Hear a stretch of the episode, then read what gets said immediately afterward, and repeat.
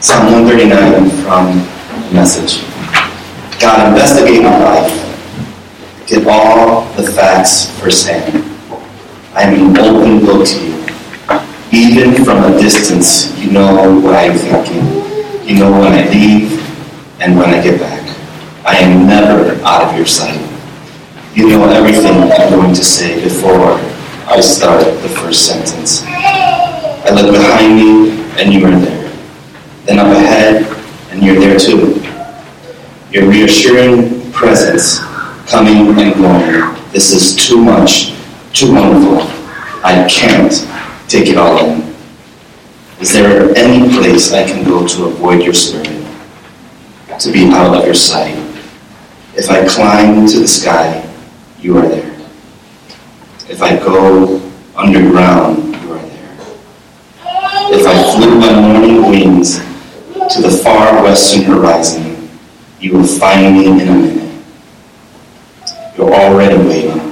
Then I said to myself, oh, even, oh, he even sees me in the dark. At night, I am immersed in the light. It's a fact. Darkness isn't dark to you. Night and day, darkness and light, they are the same to you. Oh, yes, you shape me inside. Then, oh yes, you shape me first inside, then out you form me in my mother's womb. Thank you, my God. You are breathtaking. Body and soul, I am marvelously made. I worship in adoration. What a creation. You know me inside out. You know every bone in my body. You know exactly how I, how I was made, bit by bit, how I was sculpted from nothing to something. Like an open book, you watch me grow from conception to birth. All the stages of my life were spread out before you. The days of my life prepared before you. I have even, before I even lived one. Your thoughts, how rare, how beautiful, God, I'll never comprehend them. I couldn't even begin to count them, any more than I could count the sand and the sea. Oh, let me rise in the morning and live always with you. And please, God, do away with the wickedness for good. And you murderers, out of here. All the men and women who belittle you, God, infatuated with cheap God imitations. See how I hate, how I hate those who hate you. God, see how I loathe all the godless arrogance. I hate it with pure, unadulterated hatred. Your enemies are my enemies. Investigate my life, O God. Find out everything about me. Cross-examine and test me. Get a clear picture of what I'm about. See for yourself whether I've done anything wrong. Then guide me on the road to eternal life. Well, welcome to our Ash Wednesday gathering. I think we can all agree that um, and submit to the simple fact that none of us are going to live forever, at least not in this physical body. Um, we're not going to be taking this body with us into eternity, and I think uh, probably most of us would say amen to that. Uh, I know for me, for sure. Um, Actually, simply put, in Genesis three nineteen, it just simply says, we are all dirt, and we will all end up as dirt. Well, that's one thing we know, that eventually we'll all pass away. And we all have an expiration date. It's another thing, however, to see our lives start becoming dust or dirt while we're still alive.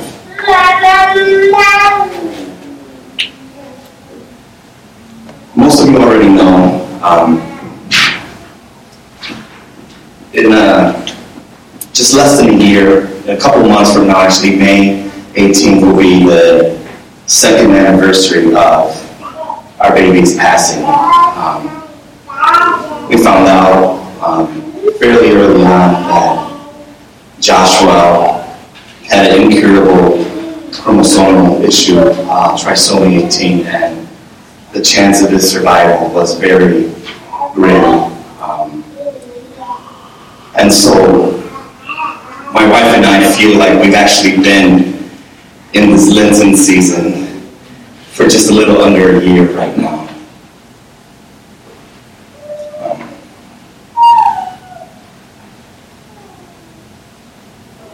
being stretched beyond capacity, feeling our bones, being ground to dust. Even now, the weight of it is still really heavy. I've talked to a few friends and they've asked me how am I, how am I doing, and I just simply tell them, you know, what you see right now with me and my family is actually just a thin veneer of barely holding it together, barely keeping composure. The weight of his death still looms heavy over our entire family. What does this have to do with the Lenten season? I remember even just early on wrestling with this story that God was writing for us and not wanting to be part of it, not wanting to hold on to the reality of what was going to happen. We got the blood test. Um, There was an eighty-three percent certainty that Joshua was carrying uh, for trisomy eighteen. And initially there was an, a sense of peace. And we're like, okay, it's just a blood test. It could be wrong. Even though there's an eighty-three percent certainty, it, it could be wrong. We had to wait till twenty weeks before we got Uh, we're able to get an ultrasound so they can see for sure if Josh was caring for the markers of trisomy eighteen. Um, and when we met with the ultrasound doctor, finally he looked and said nothing to us, but we been we were already searching through all sorts of pictures and finding out what the markers were. So just based on what we saw, we could we could clearly see that he was carrying trisomy eighteen or Edwards or Edwards syndrome, but still uh, the doctor kept silent. And whenever we tried to ask him a question, he would say, "This, let me finish, let me finish. I'm, I'm almost done." Um, and finally he finished and very sympathetically turned to us and, and said, "First, I just want you to know that the blood test you got is could be considered a diagnosis on its own. Um, and seeing the markers in the ultrasound just confirms that Joshua, in fact, has trisomy eighteen. Um, and still we wrestle with renewing, falling into this reality.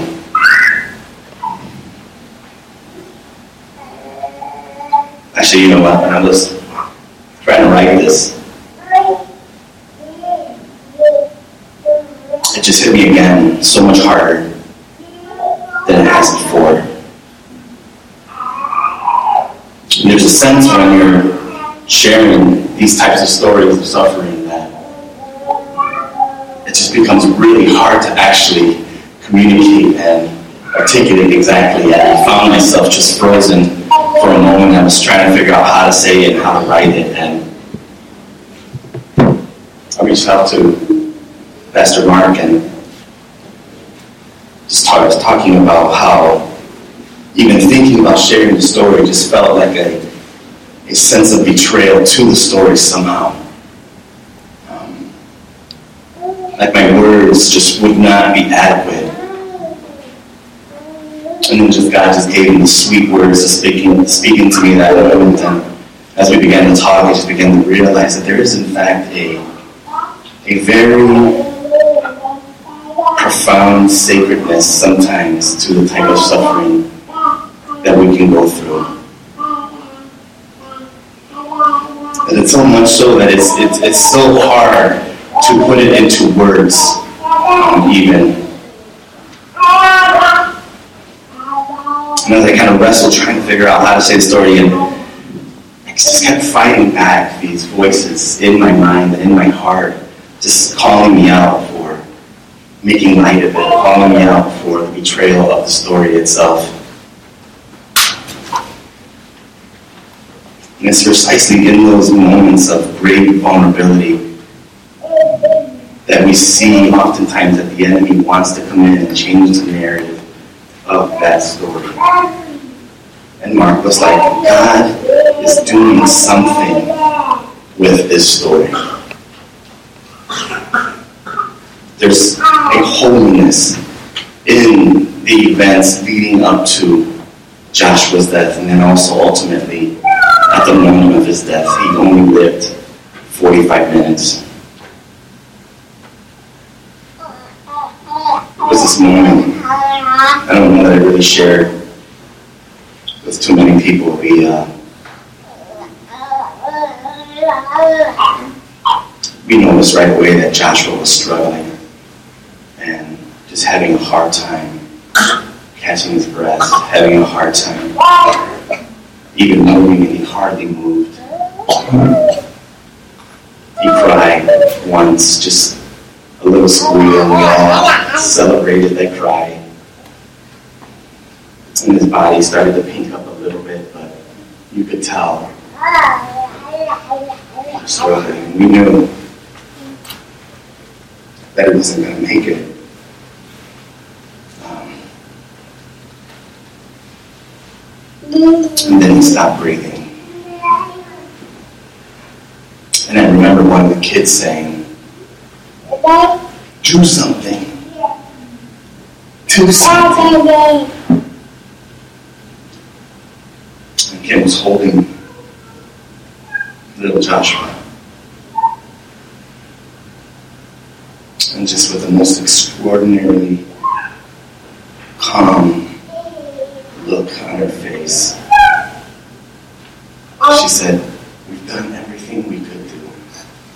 And right now, it's just up to God. And those words anchor us that moment. My wife came in and tried to listen for his heartbeat, but he didn't have one. And still the room was quiet, very still.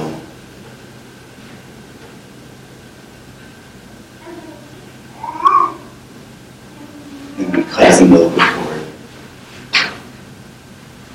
and we release them. And for a moment there was an accompanying peace, and I think this is what winds up happening with intense suffering at times. There seems to be an initial becoming uh, peace, at least for us, and then we're move, moving back and forth out of this peace, still questioning and wondering, why would God do this? Why would God take Joshua away from us? Did, did we not have the capacity to love him? Did we not have the capacity to care for him?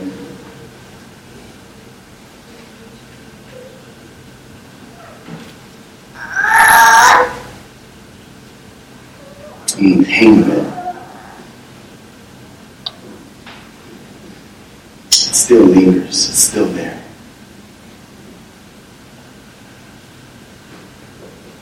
And we feel ourselves being stretched by God like a rubber band. And right now, family, we're in that middle part of the rubber band where it's still tender and hot and almost feels like it's about ready to snap.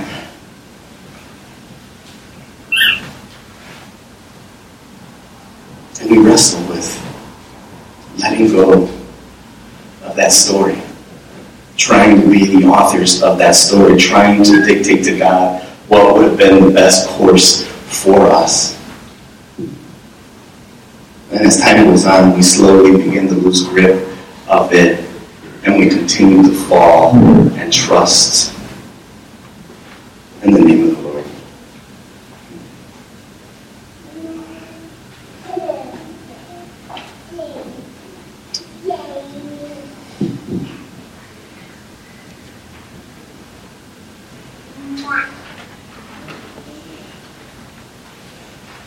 in Psalm twenty-three, nineteen, uh, one thirty-nine, verse twenty-three, it says, "Search me, O God, and know my heart."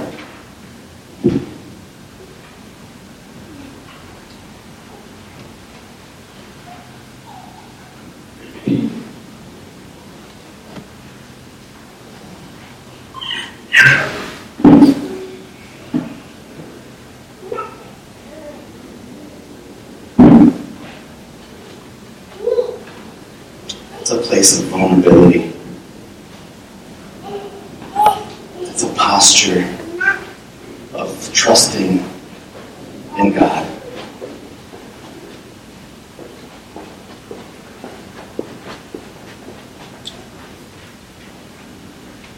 We prayed in earnest for God to bring healing to Joshua.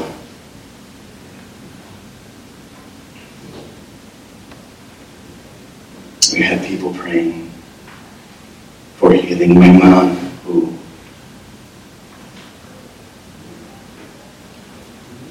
is not a believer, um, was praying for a miracle, praying for healing. We would lose sight of the goodness of God.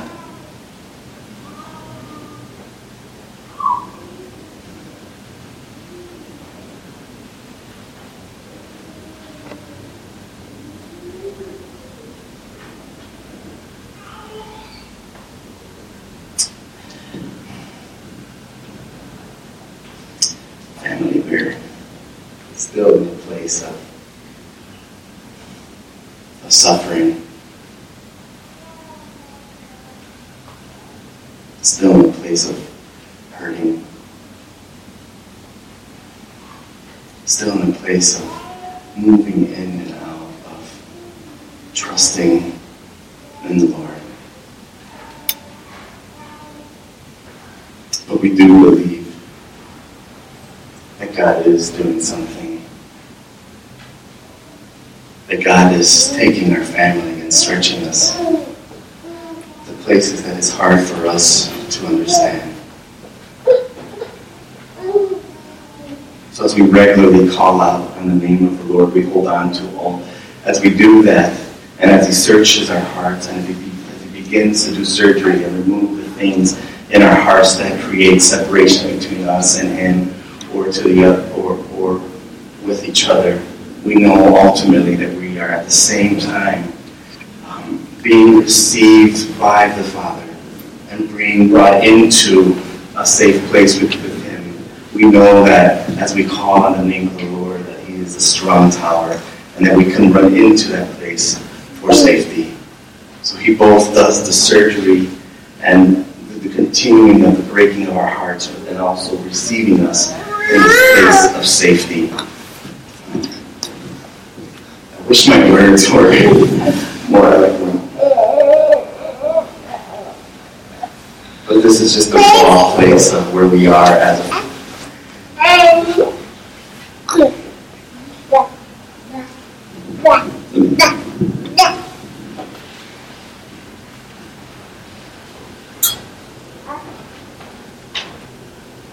Father, how do we trust You? How do we enter into this Lenten season? How do we expose ourselves to You? How do we know that You are ultimately trustworthy? How do we know that we can rest in You?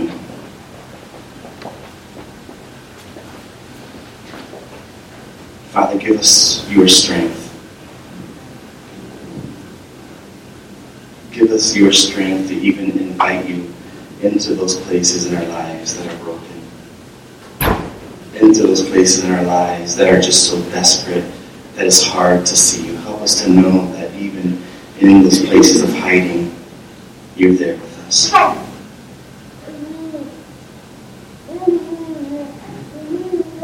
Mm-hmm.